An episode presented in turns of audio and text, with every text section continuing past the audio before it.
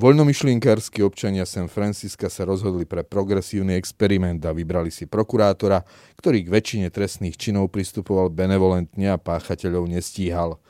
V meste sa dnes však pomaly už nedá bezpečne žiť a ľudia zistili, že utópia v realite nefunguje. Medvede na Slovensku opäť vzbudzujú vášne, no namiesto toho by sme mali racionálne pochopiť, že les je miestom divej zvery a naopak v civilizácii voči šelmám tvrdšie zakročiť. Ukrajinský parlament ratifikoval istambulský dohovor. V snahe získať kandidátsky štatút EÚ tak Kiev nastrčil hlavu do chomúta gender ideológie. V texte týždňa komentátor Echo 24 Ondřej Šmigol analizuje zvláštny vzťah Francúzska a jeho prezidenta Macrona k Rusku a vo videu týždňa sa vrátime k nedávnemu dňu otcov a tomu, prečo je otec dôležitý. Moje meno je Erik Potocký a aj dnes som pre vás pripravil svoju pravidelnú rubriku Konzervatívny výber. Koniec utópie. San Francisco má v Spojených štátoch a cez kultúrny export aj vo väčšine sveta povesť voľnomyšlienkárskeho otvoreného mesta, kde si môžete robiť čo chcete a nikto na vás za to nebude ukazovať prstom ani vás odsudzovať, že sa prechádzate nahý po ulici alebo užívate drogy. Takéto povedomie o San Francisku panuje už od 60. rokov minulého storočia, keď sa tam zbehla zblúdila mládež z celých USA, aby pod vplyvom narkotík snívala o svojej revolúcii proti autoritám. Je to tiež jedno z hlavných centier, odkiaľ sa začala šíriť propagácia homosexuálneho spôsobu života. Mesto sa však v posledných rokoch dostalo do pasce vlastnej utópie. Kritika miestnych pomerov pritom neprichádza z pravej strany politického spektra. V San Francisku republikáni prakticky ani neexistujú, ale z vlastného tábora. V príbehu, ktorý pre časopis The Atlantic opísala rodáčka z tohto mesta Nelly Baulsová, liberálna novinárka, ktorá sa špecializuje na technologickú oblasť Silicon Valley a sama žije v lesbickom zväzku s inou novinárkou Barry Weissovou. Obe kedysi pracovali pre New York Times, obe však o prácu v týchto novinách prišli, pretože propagáciu Vogue ideológie nepovažovali za zlučiteľnú so žurnalistickou profesiou. A čo o svojom rodnom meste píše Nelly Bausová? Občania a voliči San Francisca sa rozhodli odvolať z funkcie okresného prokurátora Čizu Budena. Došla im totiž trpezlivosť s neustálým nárastom zločinnosti, všade sa povaľujúcimi narkomanmi a rastúcim počtom mŕtvych bezdomovcov, ktorí sa stali obeťami novej ničivej drogy fentanyl. Kriminalite pritom nešlo o rozšírenie tých najzávažnejších zločinov, skôr o každodenné drobné vlámania do aut či krádeže. Od roku 2019 narastli vlámania o 40%. Čiza Buden sa však zločinu rozhodoval pristupovať pomerne svojsky. Pri veľkej časti zadržaných vôbec nezačalo trestné stíhanie, najmä pri trestných činoch tzv. kvality života, vandalizmus, drobné krádeže či užívanie drog. V roku 2011 sa skončilo zatknutím 70% krádeží, v roku 2021 len 15%. V roku 2020 zomrelo na predávkovanie 700 obyvateľov mesta. V tom istom roku ich koronavírus zabil 261. Buden sa nevenoval dokonca ani dílerom, ktorých väčšinu v meste tvoria imigranti z Hondurasu. Tých dokonca označil za obete, pretože ak by prestali s predajom drog, trpeli by ich rodiny v Hondurase.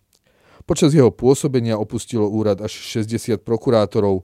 Ďalším následkom bolo, že polícia obmedzila vyšetrovanie, pretože vo väčšine prípadov aj tak neviedlo k potrestaniu páchateľa. Jeho odvolaniu predchádzalo viacero zlyhaní, pre ktoré sa stalo mesto pre mnohých neobývateľné. Prvým bol neúmerný nárast cien nehnuteľností. Ten vytlačili nielen boháči z nedalekého Silicon Valley, ale aj príliš prísne pravidlá pre nové projekty na stavbu domov a bytových komplexov, napríklad miera zatienenia okolia. Akákoľvek výstavba v meste sa za ostatných 10 rokov prakticky zastavila. Nelly Balsová uvádza príklad pozemku s rozlohou necelého hektára, na ktorom stáli zdevastované skleníky a rástla tam už len burina a divé rúže. Developer tam chcel postaviť byty, aktivisti však zabránili akémukoľvek stavebnému konaniu. Druhým faktorom je nová droga fentanyl. Kvôli politike mesta, ktorá pomáha drogovo závislým tým, že im poskytuje údajne bezpečné prostredie na konzumáciu drog a obchodovanie s nimi, dokonca pod dohľadom lekára, ponúka stravu a iné sociálne náležitosti zadarmo, sa do San Francisca začali zbiehať narkomani z mnohých iných miest a tým vzrástla aj kriminalita. No a tretím faktorom bola pandémia. Tá podobne ako inde na svete zavrela okrem iného aj školy. A práve rozhodovanie o ďalšom fungovaní škôl bolo definitívnou rozbuškou, aby sa veci v miestnej politike začali prudko hýbať. Najprv došlo k nezvoleniu jedného z kandidátov do Mestskej školskej rady, pretože nesplňal diverzifikačné kritériá. Išlo síce o homosexuála, ale na jeho smolu bol biely.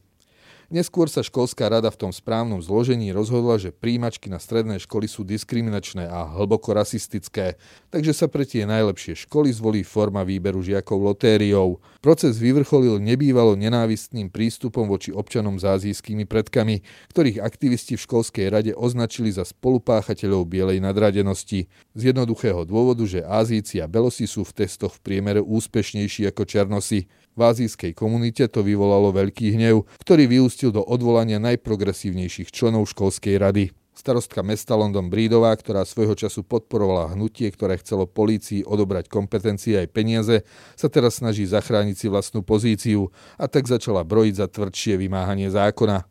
Kritizovaní úradníci, ktorí svojimi predstavami o utopickej budúcnosti dostali mesto na pokraj kolapsu, tvrdia, že ide o pravicovú báš fašistickú antikampaň voči ním. Ako však pripomína Nelly Balsová v meste, kde republikáni prakticky neexistujú, ide o zápas liberálov proti ľavicovej utópii. V skutočnosti chcú totiž aj liberálne naladení obyvateľia žiť v bezpečnom meste s dostupným bývaním, bez mŕtvych predávkovaných bezdomovcov na chodníkoch a s dobrými školami pre svoje deti. Hits sunt ursi. Či je medveď hnedý na Slovensku premnožený alebo nie, každá zmienka o ňom vyvoláva vášne. Na jednej strane tu máme zaritých ochranárov, ktorých reprezentuje minister životného prostredia Jan Budaj, na druhej strane obyvateľov dotknutých oblastí, za ktorých reprezentantov sa pasuje kadekto, najmä s názorom všetko to vystrieľať. Okrem toho, že Jan Budaj už čelí návrhu na vyslovenie nedôvery, ktorý do parlamentu podala opozícia a emotívne sa do ňoho v minulých dňoch pustil aj predseda parlamentu a spolukoaličník Boris Kolár, do sporu sa šéf Enviro Resortu dostal aj so svojím vládnym kolegom Samuelom Vlčanom, ministrom pôdohospodárstva.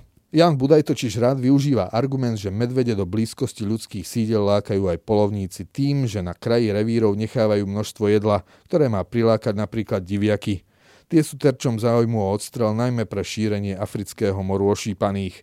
Priláka však aj medvede a tie sa potom prirodzene na hranici lesa a civilizácie dostanú do styku aj s miestnymi obyvateľmi. Ministerstvo pôdohospodárstva síce priznáva, že v regióne Podpoliania, ktoré je momentálne v súvislosti s medveďmi mediálne najexponovanejšie, rozmiestnili lesy SR 4 tony kukurice, no na jedno v Nadisko to bolo len 350 kg, v Nadisk je 28 a rozkladajú sa na celkovej ploche 21 tisíc hektárov. Z druhej strany je tu argument v prospech medveďa. Niektoré stretnutia s touto šelmou síce dopadnú škaredými zraneniami, v zásade však platí, že ich počet je ustálený a s rastúcou populáciou medveďa nestúpa. V Lani bol v Liptovskej lúžnej zaznamenaný prvý smrteľný útok po viac ako 100 rokoch. Popri tom sa každoročne vyskytne niekoľko prípadov, keď ťažké zranenie či dokonca smrť spôsobí inému svojou zbraňou poľovník.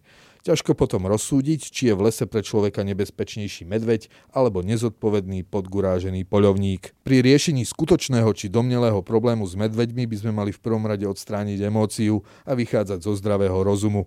Les je prirodzene miesto, kde žije aj divá zver. Človek by sa v ňom preto mal správať opatrne.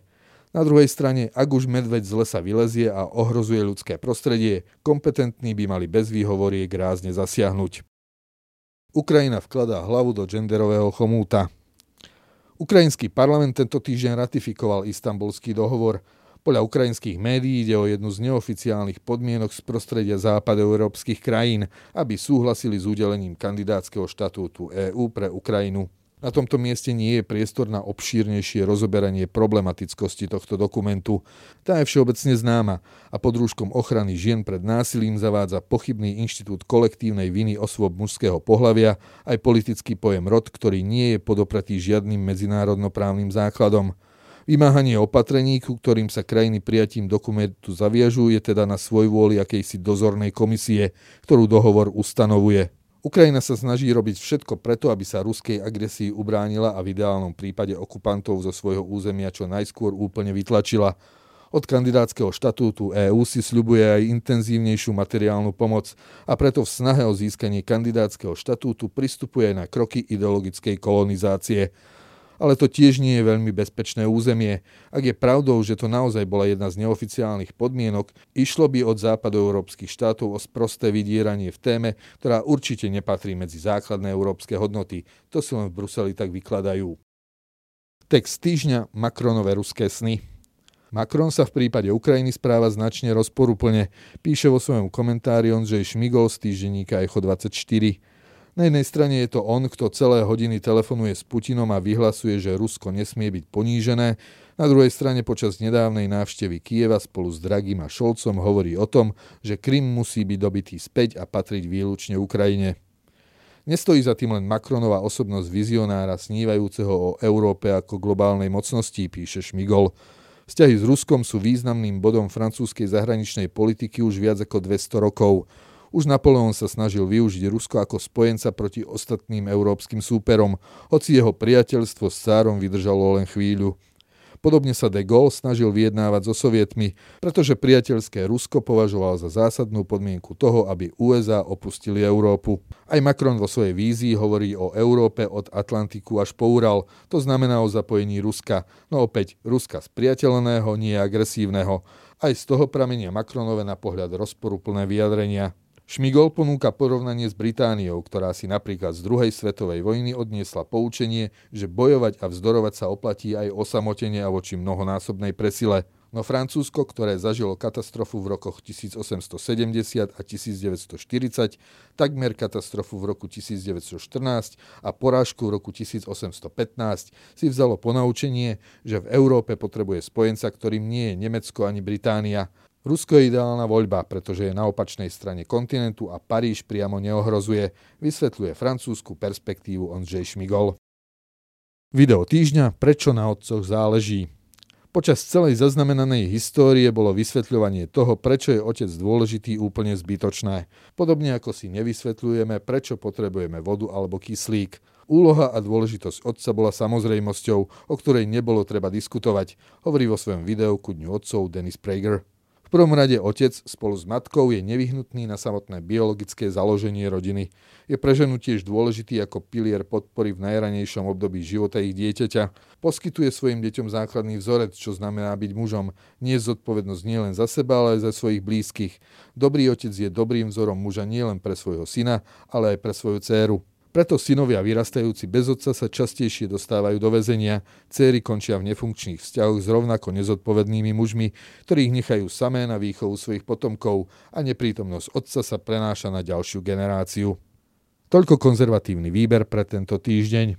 Odkazy na citované zdroje nájdete v texte zverejnenom na www.postoj.sk. Moje meno je Erik Potocký a ďakujem, že ste ma počúvali.